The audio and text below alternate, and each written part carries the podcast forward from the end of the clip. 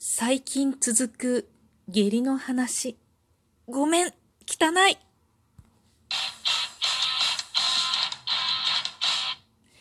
今日もなるようになるさ。こんばんは、こんにちは。アラフォー母ちゃんこと冬木玲です。この番組は私冬木玲が日々思うこと、本の朗読や感想など気ままに配信している雑多な番組です。今日は下痢のお話。というか下痢の話というかね、なんかね、ちょっと下痢が続くなって思ったわけよ。で、まあ、もともと胃腸が弱い体質だから、まあ、よくあることなんだけれども、ちょっと気になることがあって、で、それはね、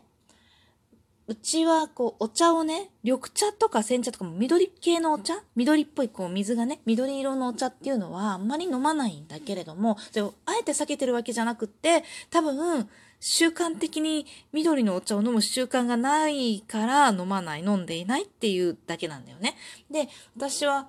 実家ではね、玄米茶、まあ緑のお茶か。でもあれ緑じゃないんだよね。なんか黄色っぽいじゃない？玄米茶って。そこに抹茶入り玄米茶とかになると、まあ緑なんだけれども、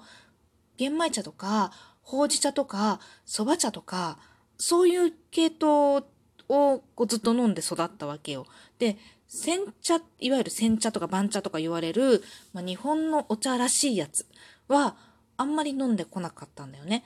だから、私が自分で家庭持っても、出すお茶は、まあ、玄米茶だったり、ほうじ茶だったり、蕎麦茶だったり、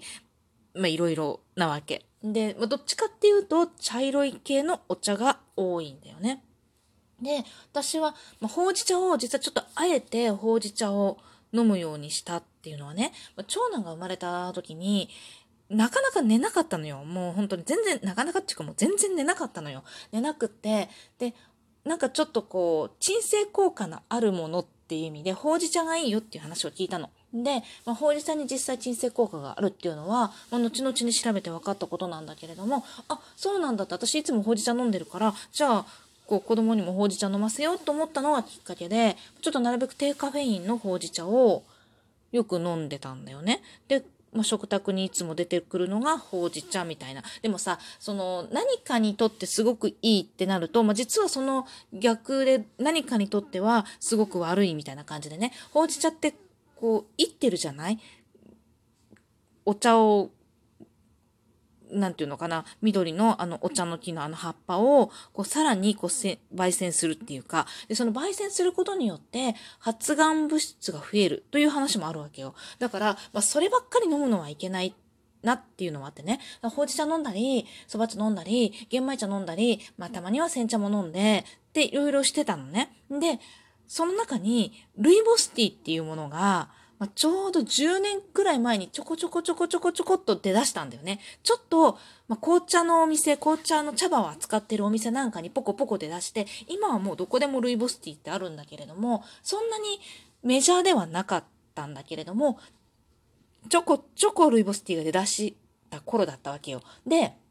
あ、ルイボスティーなんか変わったお茶だなと思って、で、ルイボスティーも種類によってものすっごい飲みにくいのから、すっごくさっぱりしてすっきりして飲みやすいのからいろいろあるんだけれども、まあいろいろ探して飲みやすいルイボスティーを見つけて、それも、ま、食卓に上るようになったと。で、最初はさ、まあちょこちょこ飲んでるわけよ。で、なんでちょこちょこかっていうと、お茶は急須に入れて飲む習慣があったの。だから、ちょこちょこなのね。で、まあ、湯飲みに急須に入れて飲むもんだから、やっぱ湯飲みもあって、で湯飲みってそんなに大きくないのよね。あんまり大きい湯飲みじゃなくて、普通のごくごくオーソドックスなサイズの湯飲みだから、まあ、それに1杯とか、まあ、多くても2杯とか、っていう感じでご飯の時に飲んでたの。で、朝昼晩同じお茶を飲むわけじゃないのよ。なんか、気分によって色々変える。だから、そのルイボスティーとかほうじ茶のその飲む、1日に飲む量っていうのは、まあ、比較的少量だったんだよね。だけど、子供が大きくなってきて、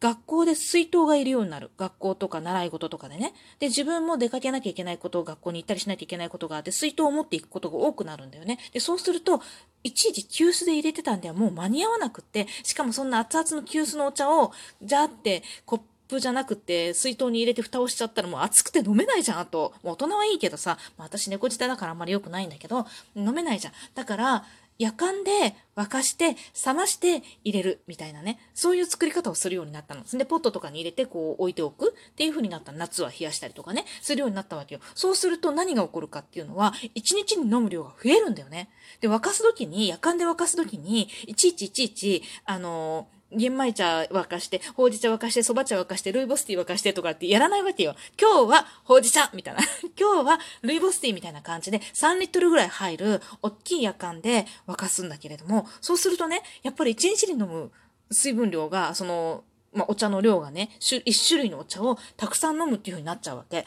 で、それで、ちょっと気になってる部分はあったの。なんでかっていうと、そのルイボスティーを飲み始めて、まあそうやって夜間で沸かしてね、飲むようになって、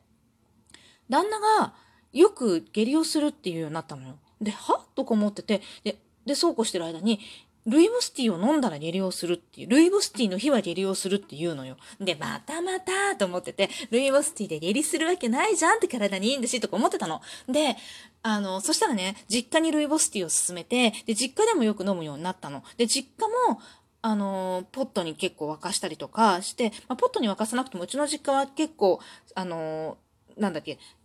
えー、っと、扇子じゃなくて急須 急須でお茶を入れるんだけれども、頻繁にお茶を飲むんだよね。で、それで私がルイボスティーを勧めて、それが美味しかったものだから、なんかずっとルイボスティーを飲んでたわけ。そしたらね、実家の母親も下痢をするっていうのよ。んで、えー、と思って、ルイボスティーはなんかお腹壊すみたいとかって言い出して、えー、そんなことないけどって、私はね、もともとあんまり水分を取らないタイプなのね。だから、そんなに飲んでる量が多くなかったんだよね。今から思えばね。で、いや、次、下痢なんかしないよとか思って。で、子供もさ、そんな大量にいっぱい飲ませないから、他のものも飲んだりとおじいちゃんも飲ませるし、なんかお水も飲ませるしっていろいろするから、だから多分一日の量がそんなに多くなかったんだと思うのね。で、水筒に入れてっても、まあ、子供は胃腸が弱くないからある程度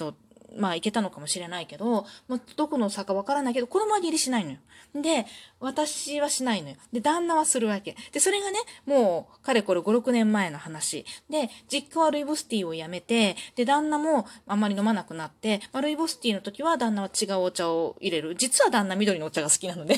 旦那には緑のお茶を入れるっていう風にしてやってたのね。で、そしたらさ、なんか最近、下痢するのよ、私。で、よくよく考えてみると、やっぱり、ルイボスティーの日なの。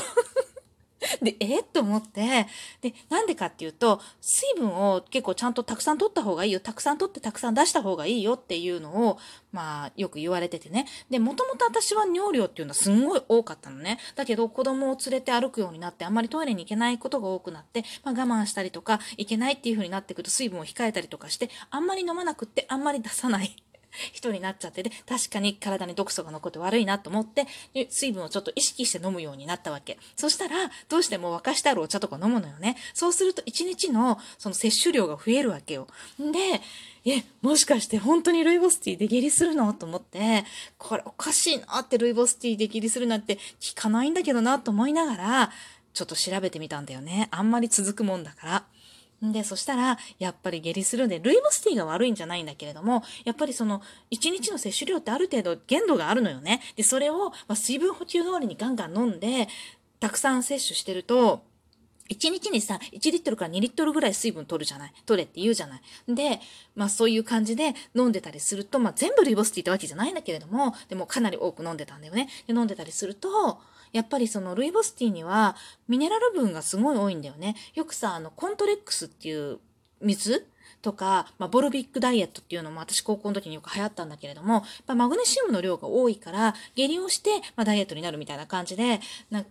すごく流行ったんだよね。で、そういうのと同じで、ルイボスティーにはマグネシウムが結構多く含まれてて、そのマグネシウムがやっぱりお腹を冷やすんじゃなくて下痢をね、誘発するみたいなの。で、まあ、1日の摂取量大体、まあ、せいぜい 500ml ぐらいが、まあ、基本でしょっていうかね、そういう、まあ、常識的な範囲なのかなっていう感じで、それを超えて多分連続して飲んでたから、ルイボスティーなんで連続して飲んだかっていうと、ルイボスティー実は鉄分も多いんだよね。だから、その、やっぱり女性ってさ、鉄分が必要じゃない？男の人よりも。で、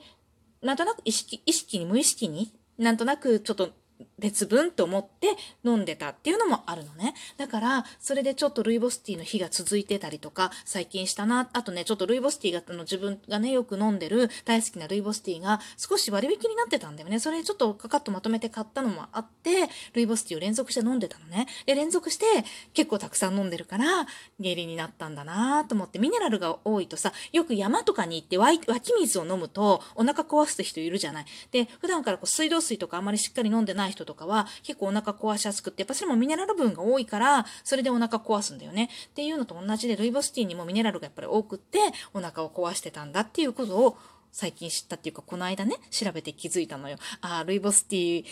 で、下痢なんかしないってね、無意識に、無意識にっていうか、なんとなく、ルイボスティーを飲みたいがために、結構好きなの、あの味ね。特にね、ルイボスティーでもグリーンルイボスティーの方が私は好きで、なんかね、やっぱ飲みやすいんだよね。日本のお茶に近い、すごい癖のある味がね、少し、その癖が少し柔らかいのかな、グリーンルイボスティーってね。だからそっちの方が飲みやすくって、で、それが大好きだから、また美味しいものがあったから、そうガンガン飲んでたんだよね。なんでもさ、よくあの、納豆がコロナにいいとか言ったら、一時こうスーパーから納豆消えたりするじゃない。あとグレープフルーツジュースが体にいいみたいなってなんかテレビで言ったりとかするとさ、次の日グレープフルーツジュースがなんかスーパーから消えたりとかして、私ああいうの見ると、なんでっていつも思ってたわけ。そんなね、その体にいいからって同じものをガンガンガンガン食べていいわけないじゃんって。食は偏ったらダメでしょってすっごい思ってたの。いつもそのスーパーの何にもなくなってる棚を見つつ、なんでこんなことが起こるんだろうって。普段からちょこちょこ食べてればいいのに、なんで集中して食べちゃうんだろうってすっごい思ってたのに、自分も同じことやってたっていうね、ルイボスティーで。っていうことに気づいて、まあこれからはね、ルイボスティーをやめるんじゃなくって、まあ、限度を知って、量を考えて 飲んでいこうかなって思いましたというお話です。今日も最後まで聞いてくださりありがとうございました。またね